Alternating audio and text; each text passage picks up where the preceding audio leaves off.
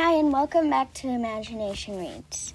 I'm McKenna Conklin, and today we will be reading Emeraldalicious from the Pinkalicious series, I think. Yes. By Victoria Kann. Let's get started. Emeraldalicious. Written by and illustrated by Victoria Kann. It's pretty amazing that she illustrated and wrote the book. I was strolling in the park with my brother, Peter. Suddenly, I tripped on a rock and fell, breaking my tiara and wand. Oh no! Look at your wand! You never go anywhere without it, said Peter. What are you going to do? I have an idea. I'll make a new one out of this stick, I said. And you can use these vines, said Peter. And that flower, I said, pointing to a plant I had never seen before.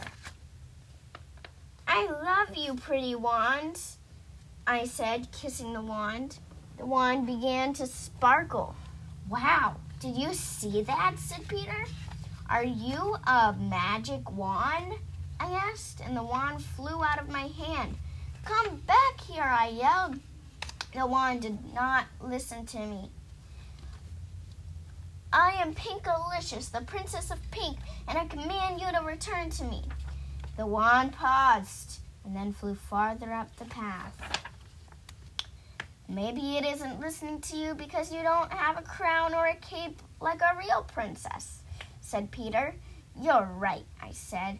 I picked some flowers and made a crown.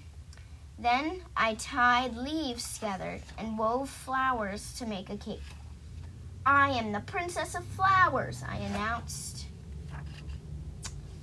When we turned the corner, I found the magic wand on a pile of garbage.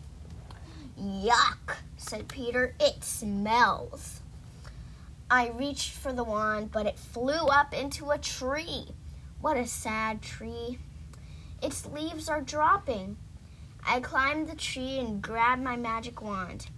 This is where we had picnics. What happened? Asked Peter. This used to be my favorite park, I said. Suddenly there was a loud crack. The tree swayed, and the branch that I was sitting on broke. I fell to the ground with a thud. Ouch! Harumph! I need a chair. I waved the magic wand and said, Buckets, bow tie, and bone. All this garbage makes me groan. What I would love is a pretty throne. Nice rhyme. Garbage started flying through the sky and then magically transformed it into a throne. Did that really happen? I gasped. Wow, you should make a castle, said Peter. Make a castle, I commanded. Nothing happened. What a silly wand, I said, and threw it to the ground. The wand sparkled. It has to work, since it worked before and made the throne, insists Peter. What did I say when I made the throne? I asked Peter. Peter giggled, imitating me in a high-pitched voice. You said, what I would love. Look, Peter, when you said love, a little flower bloomed. Love, I whispered. Another flower opened. Love, I said again, and a third flower blossomed. Suitcase, snorkel, stinky shoe. I love pink, purple, and blue. Make me flowers in every hue. I waved my magic wand and flowers grew out of the ground. Hey, how did you do that? Asked Peter. It's easy. Take the wand, decide what is around you, and ask for what you want with love. And make up a rhyme, added Peter. Watch me, I said. Grapefruit, gurgle, girdle, and a glove. Make a place filled with love. Bring in birds from up above. Garbage started flying in a million directions, and colorful twittering birds appeared. "Let me try," Peter begged, and quickly said, "Television, towel, and a tassel. I'm a prince who lives in a castle. Please make me one without a hassle." A castle appeared. "It works! Look, it even has a moat. It took the garbage and made a castle. I can't believe it," said Peter. "Wow, what else can we make?" "I know," I said. "Telephone, teacup, and twine. I'd love a dress that's really fine. Take this trash and make it mine." Right before my eyes, a beautiful new outfit was made. "Now I'll make something for you, Peter. Hairbrush, hanger, harp, and heel. What I love is this old wheel," I said.